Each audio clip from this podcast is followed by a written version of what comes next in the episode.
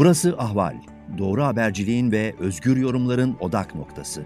Podcast yayınımıza hoş geldiniz.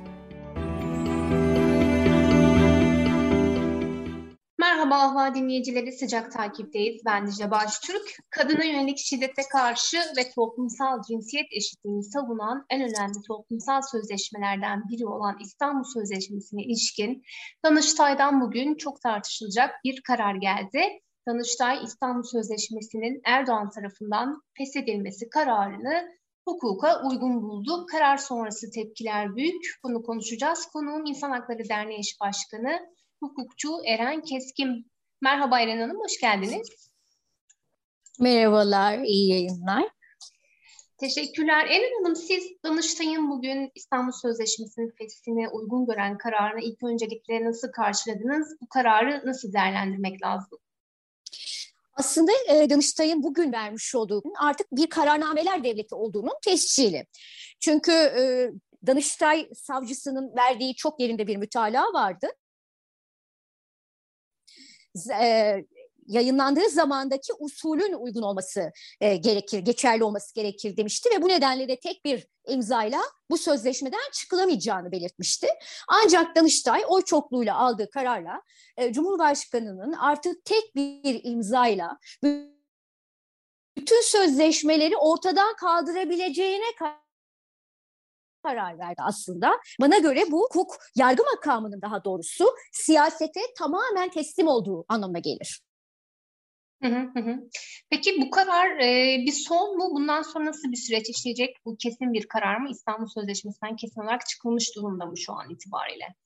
Evet. Şimdi Danıştay Daireler Kurulu'na bir itiraz, yani bir temyiz süreci olacak. Ondan sonra da herkes bireysel başvuru yapabilir tabii ki Avrupa İnsan Hakları Mahkemesi'ne. Ama burada tartışılması gereken şu, yani bu sözleşme 2011 yılında kabul edildiğinde yine AKP iktidardaydı ve bugün tek imzayla feshedildiğinde yine AKP iktidarda. Bu aslında AKP'nin kendi içindeki değişimin de son derece açık göstergesi ve bu sözleşme kadınların mücadelesi sonrasında hem de bizim coğrafyamızdan verilen bir mücadele sonrasında hazırlanmış bir sözleşme. Bu nedenle de kadınlar sonuna kadar tüm hukuki haklarını kullanacaklar bu sözleşmeyle ilgili. Peki iktidar neden İstanbul Sözleşmesi'nden çıkmak istedi? Rahatsızlık konusu neydi? Siz de az önce hatırlattınız çünkü AKP döneminde aslında devreye girmiş bir sözleşme. Şöyle, çünkü AKP özellikle MHP ve derin yapıyla çok derin bir uzlaşmaya gittikten sonra tamamen kendi siyasetini de değiştirdi. Yani 2011 yıllarında ve daha önceki yıllarda daha Avrupa Birlikçi bir siyaset izlerken birdenbire tamamen bir tek adam zihniyeti ve hatta 90'ların geliyor mu sesim? Evet. 90'ların devlet aklıyla uzlaştı. Şimdi biz 90'larda ne biliyoruz? 90'larda gözaltında kaybetmeler, faili meçhul cinayetler, köy yakmalar ve o dönemin bizler için en bilinen aktörü kimdi? Mehmet Ağar ve tabii ki başka isimler. Bugün AKP Mehmet Ağar anlayışıyla işbirliği içinde ve tamamen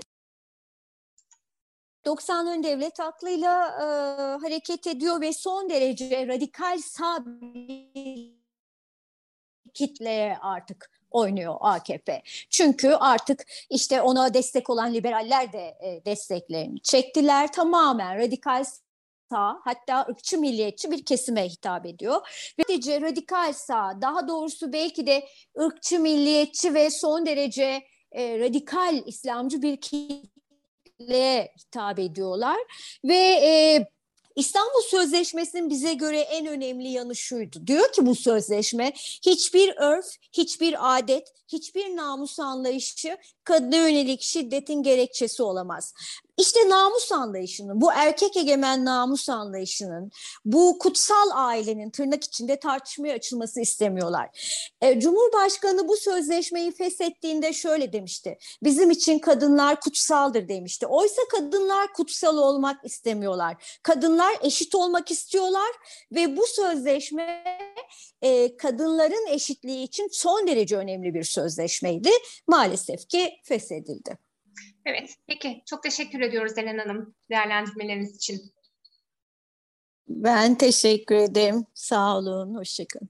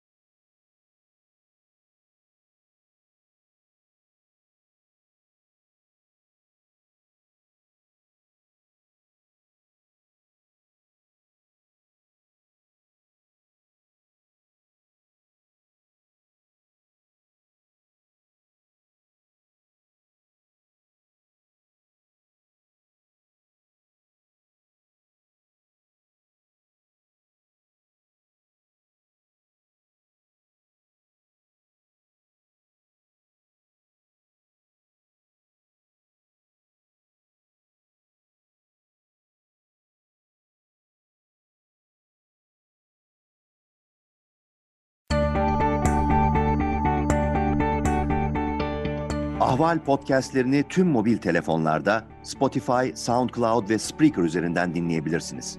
Apple iPhone kullanıcıları bize iTunes üzerinden de ulaşabilir.